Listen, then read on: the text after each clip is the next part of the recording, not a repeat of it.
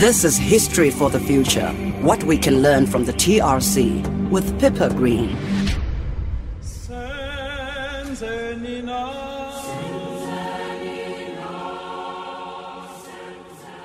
Mary Inglefield Burton was born in Buenos Aires in Argentina in 1940. When she was about 12, her family moved to Brazil, where she went to a school for English speaking children. She met her South African husband Geoffrey Burton in 1958 while on holiday in Austria and moved to South Africa soon after. The terms of the commission were very clear that they were to deal with, with killings, abductions, torture, and then the fourth category of severe ill treatment, which allowed for some latitude. She was, she writes in her book, The Black Sash, shaken by the cruelty of the Group Areas Act and the pass laws that affected African people. She began running soup kitchens in poor black areas, but realized this was not enough to fight the far reaching effects of apartheid. In 1965, she joined the Black Sash, a group of then white women which had begun a decade earlier as the Women's Defense of the Constitution League to oppose attempts by the National Party to exclude colored people from the voters' roll. Because they wore black sashes at their protests, a sign of mourning, the group soon became known as the Black Sash. Over the next 25 years, it became more vociferous in its protests against apartheid and forged alliances with many key anti-apartheid leaders. One was Imam Abdullah Haroon, who died in police detention in Cape Town in 1969, an event that both shocked and galvanized the Black Sash. The organization also began its famous advice offices around the country, often offering the only legal and moral support to the tens of thousands of African people who fell foul of the pernicious pass laws. Burton became president of the Black Sash in the mid 1980s, a turbulent time of conflict and repression, and again in the mid 90s as democracy dawned. In 1995, then President Nelson Mandela appointed her to the Truth and Reconciliation Commission, where she served on the committee investigating gross violations of human rights. I met her in her Cape Town home and asked her how she felt at the time about what the Truth Commission could do. I had been part of some of those discussions that happened in the year or two before the Truth Commission was appointed. And so I'd done quite a lot of thinking about a Truth Commission. And I was born in Argentina, and so I have a particular interest in some of the Latin American experiences as well. Uh, I saw the work of the Truth Commission as being partly to implement the agreement that there would be an amnesty, which I was initially extremely strongly opposed to, and um, and then partially to try and ensure that if that was uh, the essential aspect of that work, that it was done in a way which added some benefit to the process and wasn't simply a blanket cover up. Was there a chance of a, a blanket amnesty in the beginning? Was that a serious discussion? I think that in those last hectic days before the interim constitution, there wasn't time to think through. I think there was great pressure from the members of the previous government and their supporters to grant amnesty. And I think they thought it would be a blanket amnesty. Whether the negotiators from the ANC side thought so, I don't know. But if you look at some of that, the words in that very strongly emotional and patriotic uh, post-amble to the Constitution about forgiveness and no recriminations and reconciliation and so on. I think perhaps even there, there wasn't a sense that there was going to be a public exposure of each applicant. It was pressure from below, I think, that, that ensured that that, was eventually uh, put into the legislation. When you compare it to, you said the Argentinian experience, which is quite interesting, but you were young when you left the country. Yes, it was only afterwards, looking back at it afterwards. I mean, I finished school when I left the country, and so I lived through some of the years of, of uh, Perón's removal from government and so on, but not the worst years of the, of the dirty war. The thing about the, the Argentine experience was that the, the newly elected government was very fragile and very much at the mercy of the military dictatorship still. And any kind of um, attempt to pin blame on individual people, I think, would have resulted in another military coup. I was always so grateful that, that in South Africa we had the, the, stability of the successful election behind us and of uh, President Mandela's stature that really the, apart from a few real extremists, there was no real th- serious threat of a right wing coup after um, the Truth Commission had been appointed, you know, after the deal had been done in a way about amnesty. I think that South Africa was in a stronger position to, to build the kind of TRC that has had so much admiration all around the world, even if it doesn't have very much respect within South Africa. What do you think, looking back, were its greatest strengths? What did it achieve that you are most proud of? Two things, I think, especially. One of them is the fact that it is impossible to deny many of the secrets of our past. They're not all out, of course, but the kind of people who would never have believed or admitted um, that the state had been responsible for really gross abuses of human rights um, find it impossible now to deny that. So I think that's a very big step forward because it did mean that at least by the time of the end of the Truth Commission, I think maybe memories have faded a bit now, but at that time, really, I think most decent people in South Africa were, were quite ashamed of what had happened and felt a, a kind of sense of having of being tainted almost by having voted in and supported a government that had been responsible for those things. Um, and the other thing that I think uh, that I feel very proud of is actually the final report. Although it's very, very patchy, and I don't think there are very many people who have read all seven volumes, not even the commissioners. Um, but it is a fantastic record for, for future historians to work on.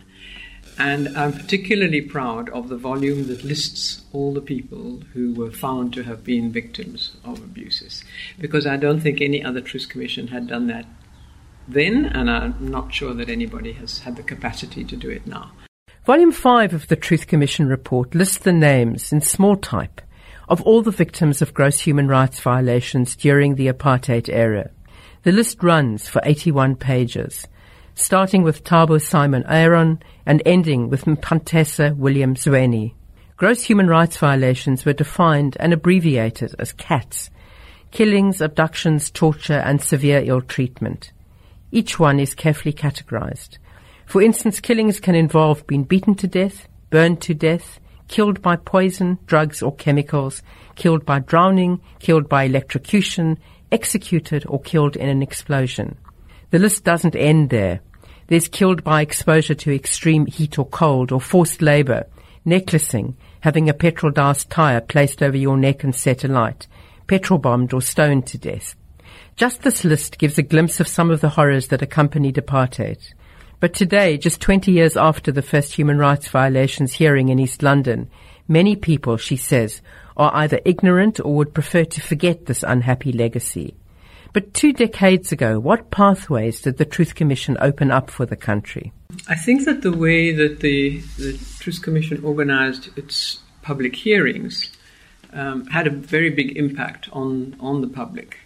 Um, both those who attended and the people who watched summaries of it on, on television and, and heard it pretty well in full on radio. The radio was fantastic covered all of those public hearings so well.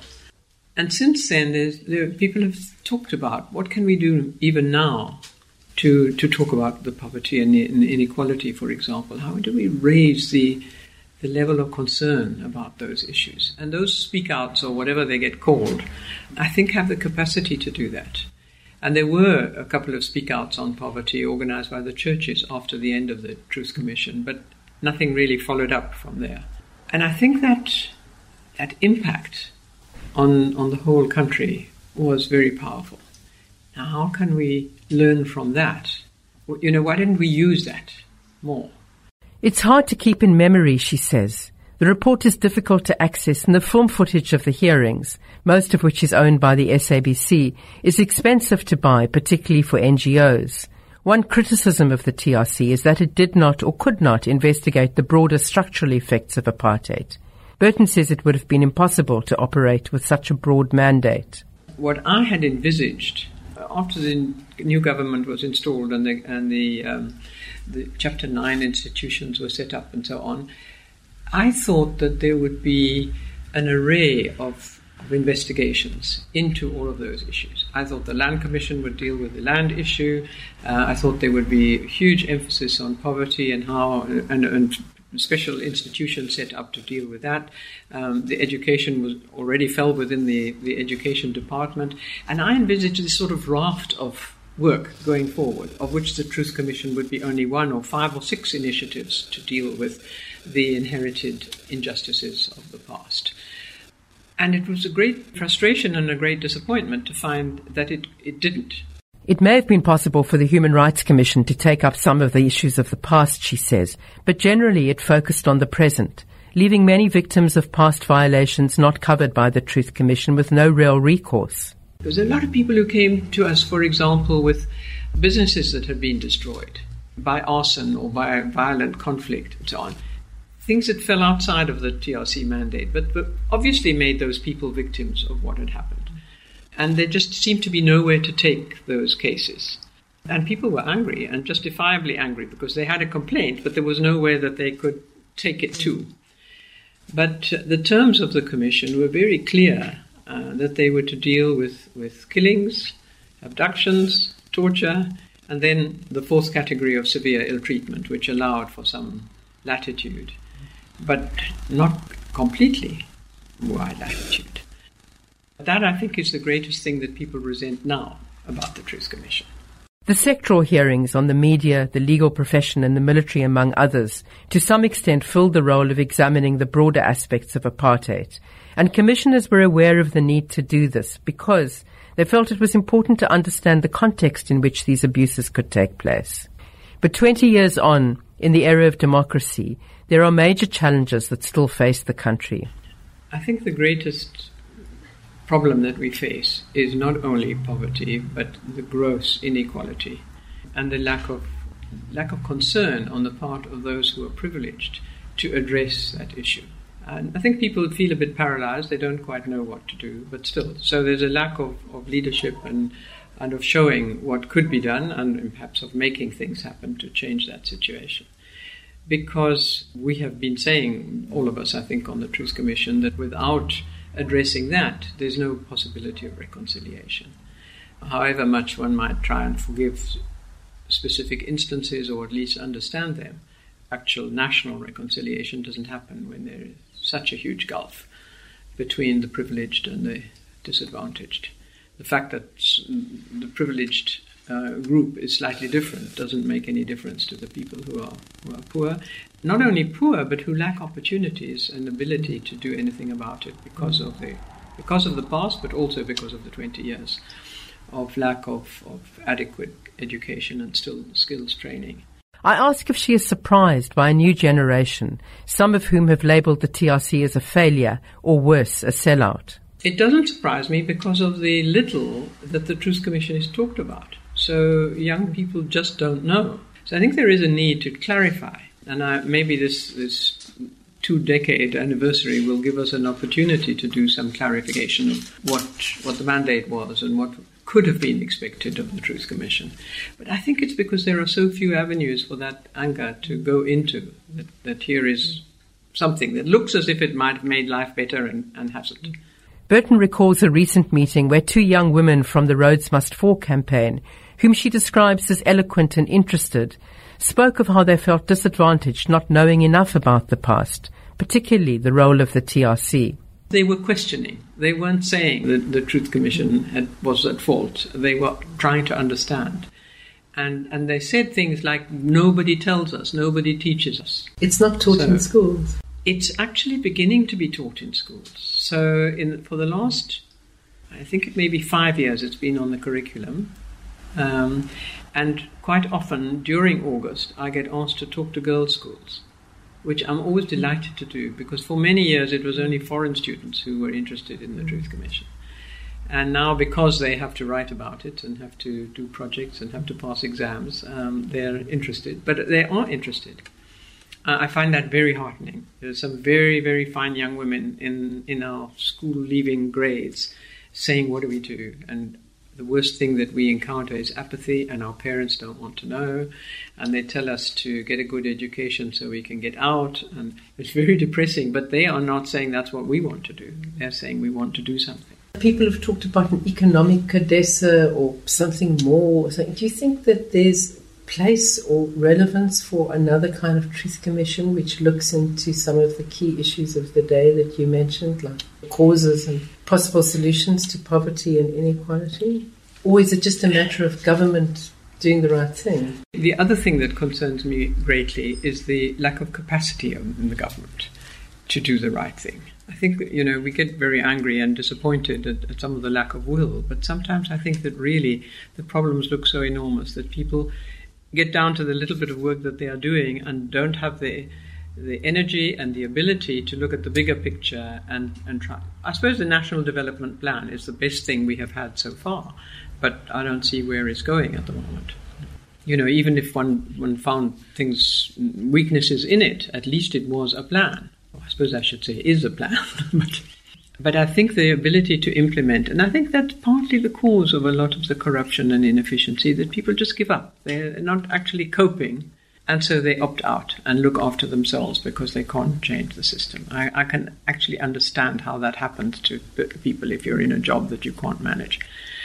So I think one of the things we have to do is equip people who are in the delivery stream to do their jobs better. And how we do that, I'm not quite sure, but it would something certainly be something to be looked at in in public in a, in a CODESA type initiative. She says many small groups, including in the churches, are thinking about how to approach what she calls the woundedness and healing of individuals. And there are people looking at how to improve service delivery. How are we going to coalesce all of those little streams into something that becomes significant like CODESA?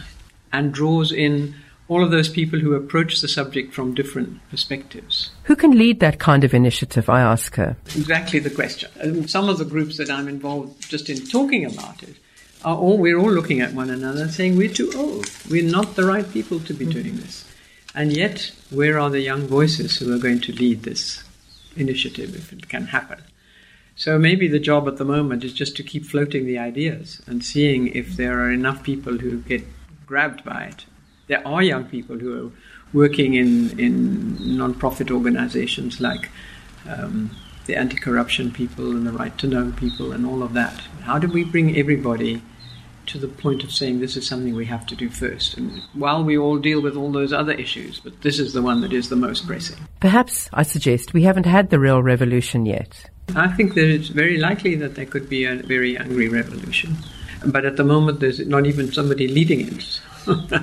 One of the strengths of the Truth Commission, she says, was in the leadership of Archbishop Desmond Tutu. He is a very remarkable man, and people often ask me, what impact did he have on the Truth Commission? Well, I think the truth is that if, if he had not been the chairperson, it would have been quite a different commission in many ways. Um, just in the way it functioned and in his concern for each individual and making it work well, in that just being in the offices, being accessible to people, people loved him very much. You know. People wanted to be near him. They, there was a kind of spirit of happiness in, in the midst of, of really tough stuff when he was in town, when he was in his office, when you knew he was there. You know, people wanted to see him come into the tea room and get a hug from him and that sort of thing. In meetings, he was very archbishoply. and that was not always easy for people who were people of different faiths or of no faith. And sometimes there were plenty of brave people on the commission who, who said, You can't do that. You can't hold us to uh, a religious way of working. But nevertheless, um, he got everybody, all the commissioners, whoever they were, to, to open meetings with prayer or, or so.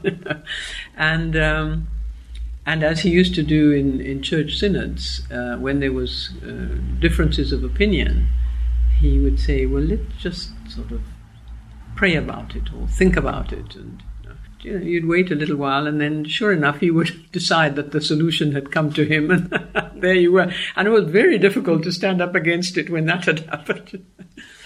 but one of its weaknesses was that it came to an end in an unstructured way.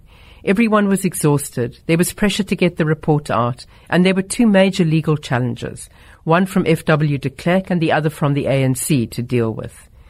There was one subsequent meeting convened by Archbishop Desmond Tutu, who chaired the commission, intended for the commissioners to reflect and air their feelings. And I can remember saying to him, I am so angry with all the things that we did wrong. I'm still so angry. I don't think he liked it very much. And I think there was that feeling of, of disappointment uh, that we had not been able to do better. And quite often, when we talk to other countries that are planning something similar, one of the bits of advice that most people give is put in a structure to carry the work forward. And there was a, um, a TRC desk in the Justice Department for a while, but it didn't have. It was it was just tying up loose ends. Really, it didn't have a responsibility for working on reconciliation issues or anything like that. It was coping with people who hadn't got through the reparations process and you know that kind of thing and, and mistakes and legal challenges and all those things that had to be finalized. But in Sierra Leone, I think it was, they, the, their Human Rights Commission was charged with the responsibility of carrying forward the reconciliation work. And I think that would, be, would have been a better option. Among the most difficult aspects at the end of the TRC were the legal challenges that came, particularly from the ANC.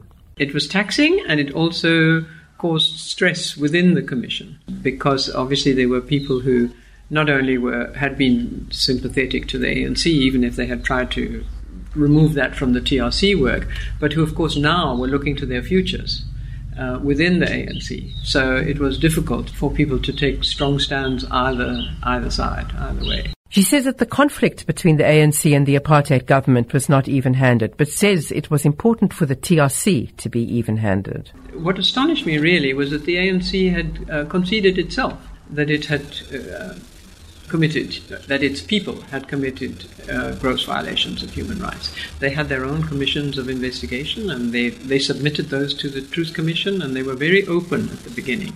What I think happened was as the years of the TRC dragged on, and the ANC by then was much more formally in government and moving in international circles and so on, that they were anxious that their reputation was going to be besmirched by the findings of the TRC. And I think it was a tactical mistake on their part. I think it would have been better if they had said, we did carry out our own commissions of inquiry, and all of that, the arguments that they put forward, that they were in exile, that they were in conflict, that there was no possibility of having legal investigations, they had no police, they had no detectives.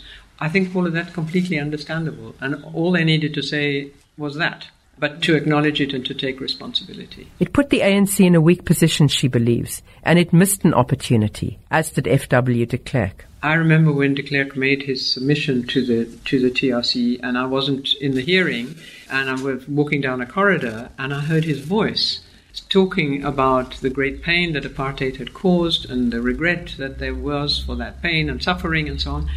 And I thought, at last, this is an absolute breakthrough, and it's going to make a huge difference to the Truth Commission to have him say those things. And then the Archbishop pushed him to take acknowledge responsibility for that, and he backed off. And I think that was also a lost opportunity. If he had stepped forward and said, he could have continued to say he didn't know. Maybe he managed not to know. But he should have said, I was the president. It was my responsibility, and I should have done something about it, and I regret it. It's not so difficult to say that. That's what, how it seemed to me.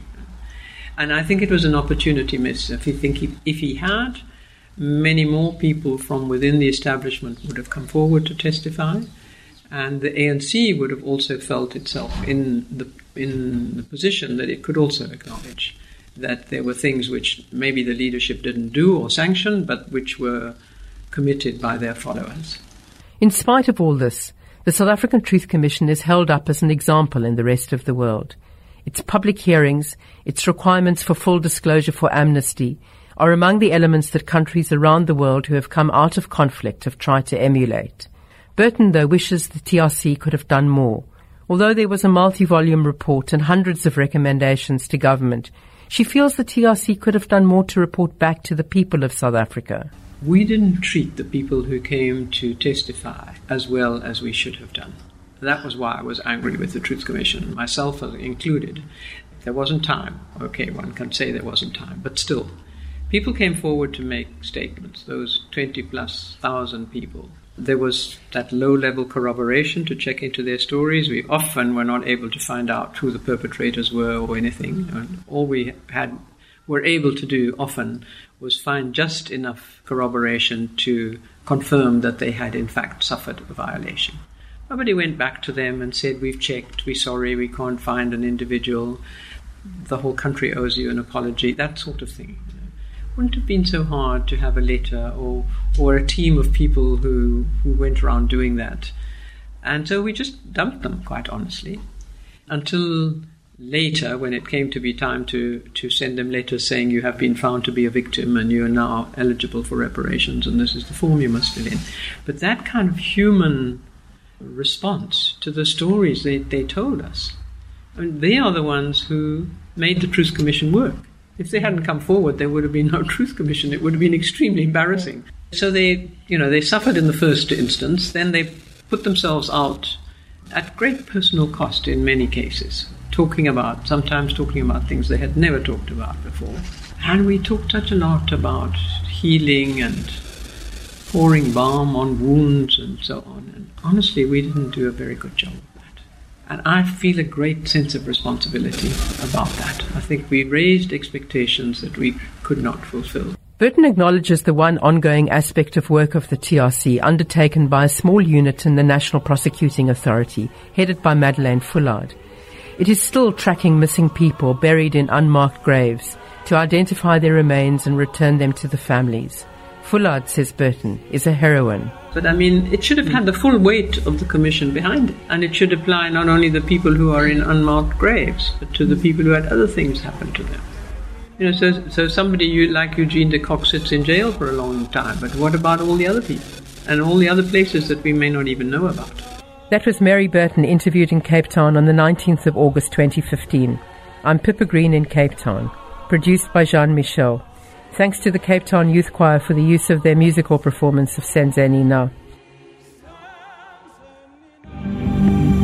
You've just listened to History for the Future What We Can Learn from the TRC.